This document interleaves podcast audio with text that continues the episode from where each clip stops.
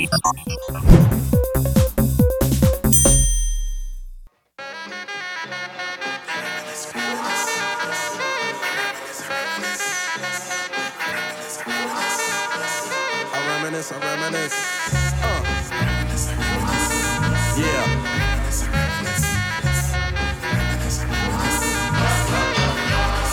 I reminisce for a spell, or shall I say? Welcome to the Foreclosure Deals Coach podcast, your home for the mindset, methodology, and tools needed to be a successful foreclosure acquisition specialist.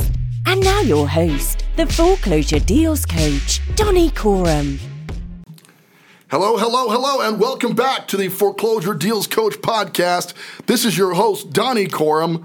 We are recording here in the Creative Density Studios right in downtown Denver, Colorado, with my main man and producer, Mr. Jonathan Winston. What is up? Ahoy, ahoy. I am here and I am ready to get some more foreclosure information out to everybody. So let's do it. And it sounds like you're a pirate. It, Man, it you know, turns out. sometimes I So like go through these go through these phases where I just like want to be on a boat and like wear an eye patch or something. I'm on a boat. mo- All right, so um, we, we got to have fun on this show. That's the key. So we released an episode on a kind of a recap summary of the greatest hits, sort of a season two uh, nail biter episode ender. If you didn't check that out, please go on back and check out the last episode 24, the season two finale. Pretty good show. Today, we're going to go into something a little bit new in the format. We've got a guest here on the show. We're going to introduce him in just a little bit. But before we do so, in foreclosure deals coach tradition, I'd like to do a quick news article uh, to discuss some stuff going on in the foreclosure space. You good with that? Sounds good. Let's do it. All right. So I found an article that discussed a new rule that is not allowing the Fifth Circuit of Louisiana has offering protections against default judgments in the case of Louisiana foreclosures, specifically for military personnel. And I bring that up because here in Colorado, we have a very high military contingent, particularly in Colorado Springs, where I'm from. A lot of people are military. So as this rule kind of proliferates in other states, what it basically says is that you can't do a default judgment against a soldier who cannot appear on his own behalf in a foreclosure proceeding. See, a foreclosure hearing is a default judgment. It basically says you didn't pay we are foreclosing on you, we're taking the house back as collateral, and you know whether you show up or not, we can enter a default judgment against you, deeding the property back to the lender so they can then resell the home. The whole basis of the mortgage system needs the ability for foreclosure to take place. The reason I say that is because if the bank could not recover their money, when they lent it to you, they would not be able to lend the money out at the rate that they do so. So, although foreclosure is not fun for anybody going through it, and for those of you who are, you're struggling through that, reach out to me on LinkedIn. I bet I can help you. Donny Coram, D O N N Y C O R A M on LinkedIn. I would love to work with you. However, you have to understand that process has to exist in order for the entire mortgage market to function. But the this legislation here that they're passing is suggesting that soldiers aren't getting a fair crack in the foreclosure proceedings because you get behind on payments, you know, and you're out serving our country in Afghanistan. Once again, thank you all the fine military personnel listening to the show. Well, they, they said that's not fair, and I agree. I agree that it would not be right for you to come home from serving our country overseas and find your home has been foreclosed and the locks have been chained and your stuff's out of the lot right? So this legislation, I think, is very powerful stuff. I do hope it goes through in Colorado as well. But the essence of it is they have to delay the foreclosure till you can be in town to speak on your behalf or to make arrangements to bring that note current. You know, and I just think that kind of protection is necessary. Uh, far too many people lose their home to foreclosure where it's not their fault. Um, there are situations where that are out of their control, and I believe that there should be some protections in there to make that not take place. Not to the point of stopping foreclosure in its entirety, because once again, we need that system in order to keep money flowing in the mortgage market to allow everybody the ability to own a home who wants to own a home, but to the point where it helps people who just can't you can't make a change because they're overseas serving our country, doing what they need to be doing. So, do hope that legislation hits Colorado. We will post that to the Foreclosure Deals Coach uh, Facebook page. You want to take a look at that article. And with that, we're going to move forward from the news and introduce our first guest here on the Foreclosure Deals Coach podcast, Mr. Locke Nguyen. Locke, how the heck are you, man? I'm doing all right. You know, Locke is a bit of a local celebrity if you're in Colorado Springs. Like he, he is a the ultimate sushi chef. Where, where are you at now, chef? Where, where are you doing uh, sushi at? At Nara Sushi in Colorado Springs. What part of Colorado? West side. West Side. Yeah. Okay. I've been there. It's incredible. Okay, and it really it Locke's been in a couple different sushi places because people are vying to get this guy. Okay, that's a, that's a big. You got to understand. If you have not had sushi produced by Locke, you need to find him at Nara Sushi. If you're in Colorado Springs, Colorado, and if you're anywhere in the country and you're flying into the Springs, come on by and take a look at him. I, I, I'm sure of you'll be all, happy. You, you didn't tell me about this, man. I was craving some sushi the other day. You didn't tell me your, your you didn't tell me Locke was the man that I should go talk to. What's up with that? local celebrity in sushi. I'm telling you. Come on, man. Come on. And that's a good story. But also, what you should know about Locke is Locke here actually saved my life once. What? Yeah, and that's a, uh, this is a good story. So a while back, before we get into why we have Locke on the show, because it wasn't to talk about sushi or, or saving my life, although that's entertaining too. A while back, we're out partying post sushi. So we had this tradition, guys' night tradition. We're still doing it now. On Wednesday nights, we'd go out, we'd we'd go boxing. I was in a boxing gym, and then all the guys from the boxing gym would go to sushi with Locke. We'd go have a bunch of sushi. We'd get a you know have a couple too many sake bombs probably, and then we'd head out and we'd do some partying. At, you know, a bunch of guys. It was a great tradition. It went on for many, many years before I relocated up here to Denver, and now we're trying to recreate it up here in Denver. So if you're in Denver, Thursday night, guys' night, hit me up. Love to have you. The more, the merrier. But one night, as Locke will recall, he decides to challenge. Do you remember this? Yeah. He says, "There's Locke is a big mountain climber. Have you you've done all the 14ers, right? Not all of them, uh, a few. How many? A few. All right. So big mountain climber, big mountain biker. He's your outdoorsy type, snowboarder, all of it. Okay. He, he is definitely taking advantage of the Colorado climate, something I don't do as much. But he says, I don't believe, Donny, that you could scale a 14er. And of course, there's one thing, if you've ever met me, I never back down from a significant challenge, right? And this is one of those I probably should have. Because although we went to Mount Elbert, which would you argue is one of the easier? Yeah. Yeah, that's a, that's a simpler one. How long is that? Um, round trip about seven miles. Seven miles. So yeah. not terribly long, not terribly steep. Okay, so a, a pre- pretty good starter as far as 14er goes. However, we've been partying the entire night before. Okay. I don't own anything in the line of climbing gear. Neither do I. Okay, because I'm a black guy and we don't generally own climbing gear. um, so I went went to Walmart because Walmart's open 24 hours a day. right. Here we go. and I bought some, you know, I thought they were pretty doable hiking boots. Locke laughed at me when I got those. I bought what I thought was a pretty suitable snow jacket. Locke laughed at me when I got that, right? And we set out to scale this 14er. The part of the story I'm leaving out is it's October. What was the date? Like October 29th? It was the day before Halloween or day. It was the last weekend of October. Yeah. like that. So a really dumb time. A really dumb time. You Should time. have known something was up when he started laughing when you were buying all the stuff. Yeah, well, I should have known a lot of things. However, Okay. Okay. we decided we'd set. So we wake up like six o'clock in the morning, right?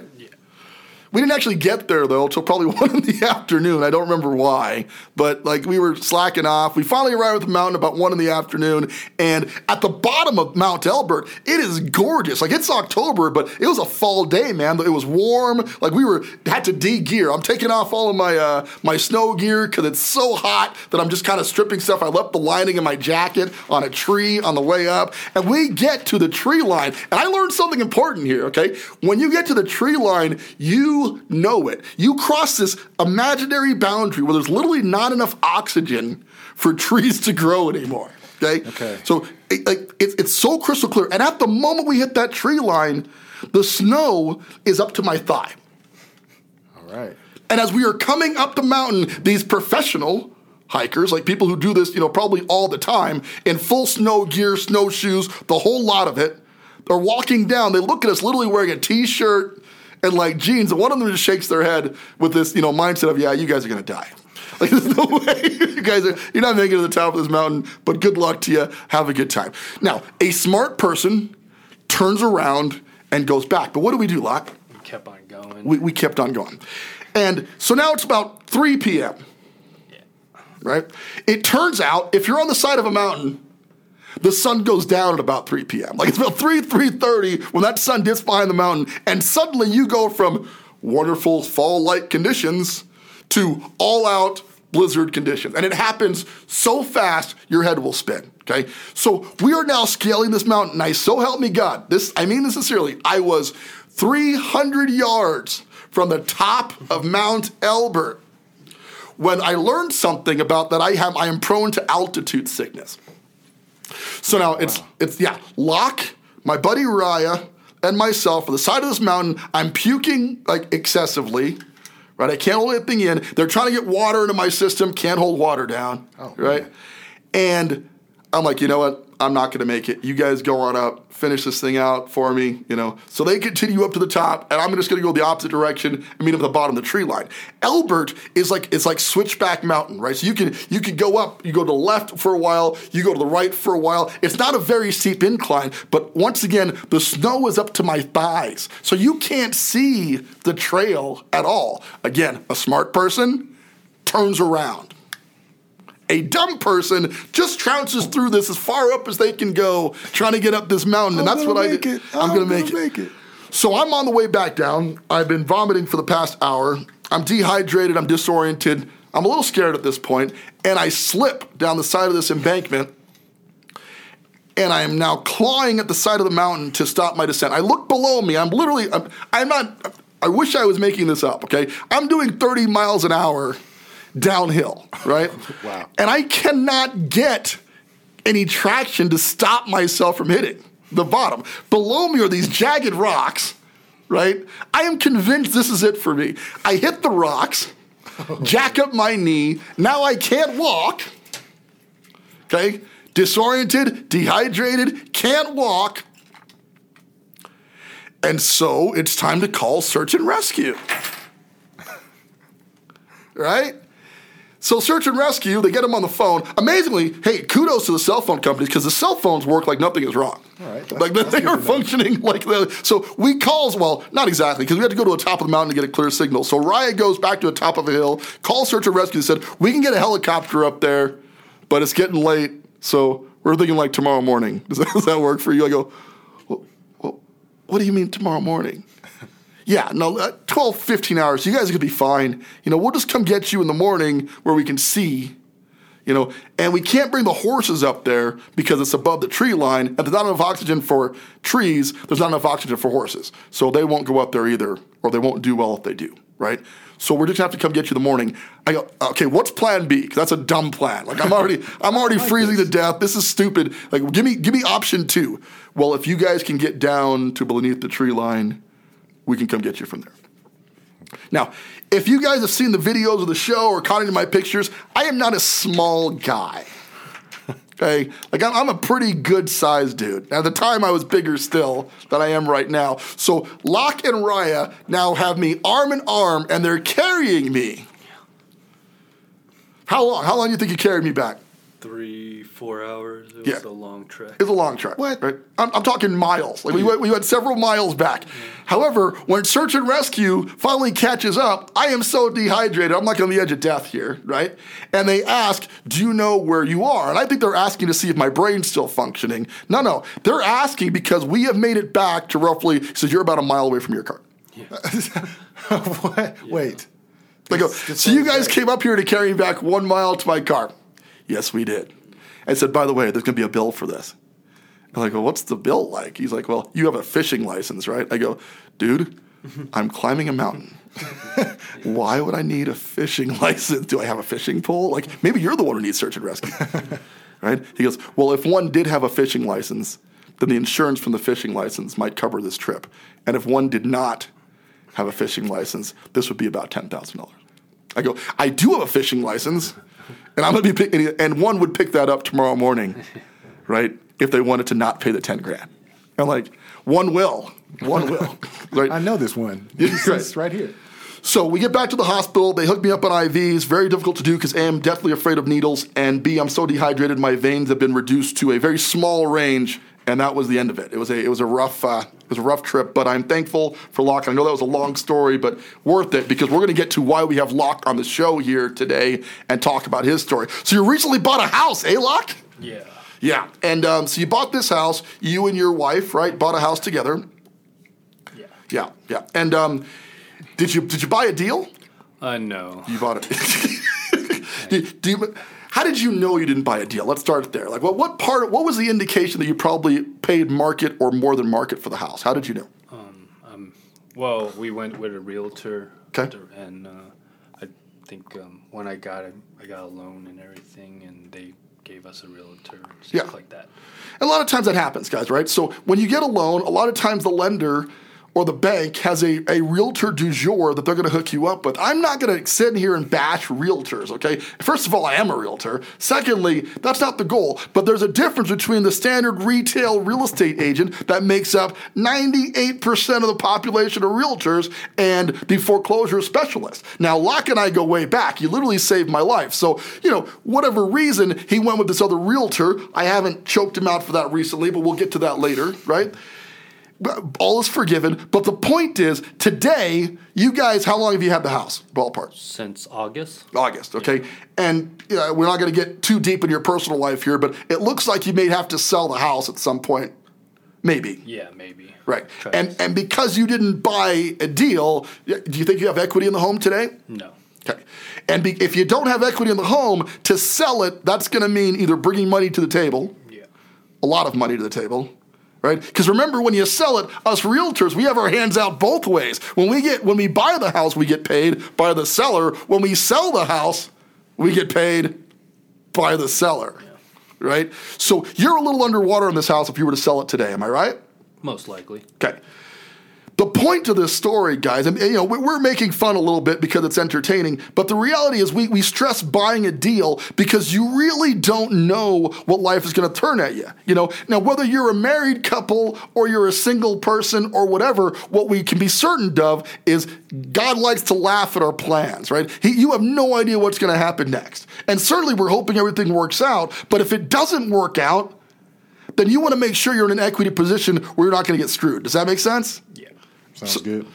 And that's what we're teaching here on the show. You know, so we bring on friends and family because uh, all of them, I tell all of them, I want to represent you in buying a, a house, not because it's how I make my living, though that is a factor, but also because I want to protect you from buying a house as, as opposed to buying a deal.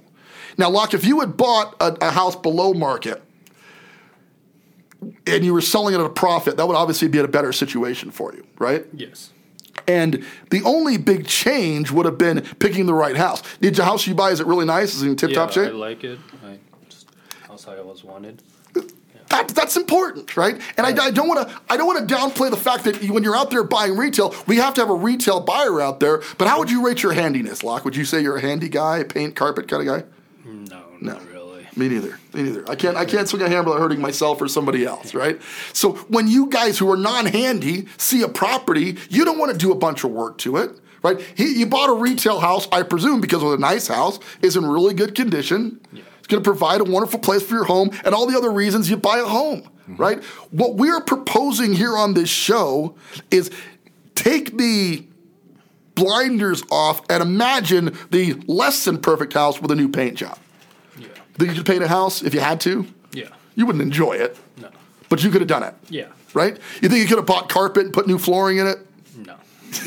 Not by yourself. but You could have. You could have paid somebody. Yeah, definitely something like that. Yeah, right. Appliances, right? You could. These are things. If you look at a house, and, and, you know, we're, we're here to kind of because Locke's a good friend of mine, make fun of Locke a little bit, but also under explain that it, it, it's very easy to fall into the retail trap of just buying a house. Right? And 98% of buyers do it, so you're not alone if you do. But if you're listening to this show today, you should know that we are everything we do is against that one move. Right? Simply do not buy a house, especially since you don't know if things are going to work out. Right now, the market's going up, and I can tell you this, Locke. If you keep this house for another three, four years, to be fine. Yeah. Right? Because houses generally go up in value, and it's going to catch up. And that's true of most people. Right? If you're willing to wait it out, you're going to be okay. My my advice would have been let's buy it now as if we were going to sell it in six months. Yeah. And if you don't, you will double your equity when that picks up. Does that make sense? Yeah, totally. So that's the advice of the show. And guys, you know, we, we, we do this because we care. And I know that seems like, you know, a guy who's a, a foreclosure specialist doesn't care that much, but I truly do. I have helped several people, also friends of ours, another guy on the mountain, make seven figures in equity in buying deals. Like literally another million dollars in equity. The second guy who saved my life, right? And then I've got this guy who, sa- who saved my life, and I, he's around here because he's a friend who also have made a big part of my life. So the least I can do is give back and offer the advice that I know about purchasing foreclosures at a discount and buying a deal, not a house. So, I mean, I'm not going to smack you on the show because you can't see it anyway. It's like it's like this is radio. We're gonna we're gonna have video soon, so you know, lot. I'm glad because we don't want any violence on the show. Well, Until later, like we're gonna do a whole like action film. Not, never. Yeah, you know, good intros. We need to do some sketches, but we'll, we'll talk about that later. Um, listen, the point is, and I, you know, we, we make light of it, we have some fun with it, but really, really, really, when you're buying a house, whether it's your first house or 80th house, look at the deal, not the house itself. You know, in the future, Locke, when you survive this, I'm gonna make sure you do because that's what I do. Um, you gonna buy a deal? Yeah, definitely. Do you promise? I promise. Pinky swear? Yes. They're, they're putting their pinks together right now, which is kind of weird, but you know, you got you still can't see it, so it's all good.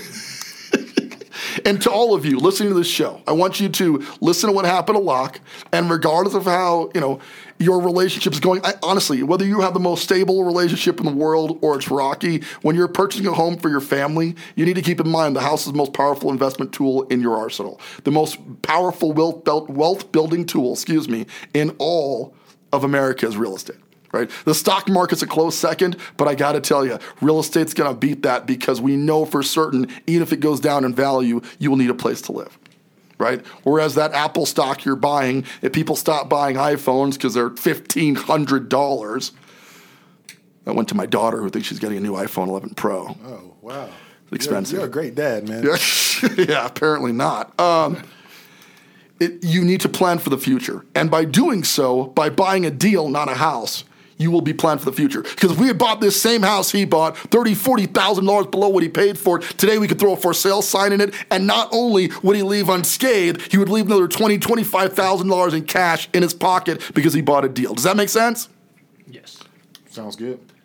And that's what we want to do for all of you guys. Okay, so we promise keep these shows short and sweet. Hey, Locke, I really I want to thank you for coming on the show today, man. And, uh, Thank you. Thanks, Locke. I'm gonna be by the su- sushi shop very soon. So Nara Sushi, man. Come on by, check it out. West End of Colorado Springs, Colorado. Incredible sushi, but you know, mostly because Locke is slinging it. And just ask him to make a special roll. Don't pick one. Ask him to make one just for you. You will not be disappointed. I promise. I'm excited. It's my favorite thing in the world. And with that, you know, we are we are over time for the show a little bit, which is okay because of our interview format. We're going to extend this out just a little bit, but we do want to keep you guys to stay tuned. A lot more guests are coming on the show. We're to have a lot more fun bringing in people who've had good and bad experiences with buying a home or even buying a foreclosure. Listen, it's not all wine and roses. Things don't always go perfectly, whether you're buying retail or you're buying a foreclosure. But if you plan ahead and you buy below market, you're going to be in a good spot. So as we start and end every show with here on Foreclosure Deals Coach, when you're out there shopping for a house, don't you dare buy a house, buy a deal. deal.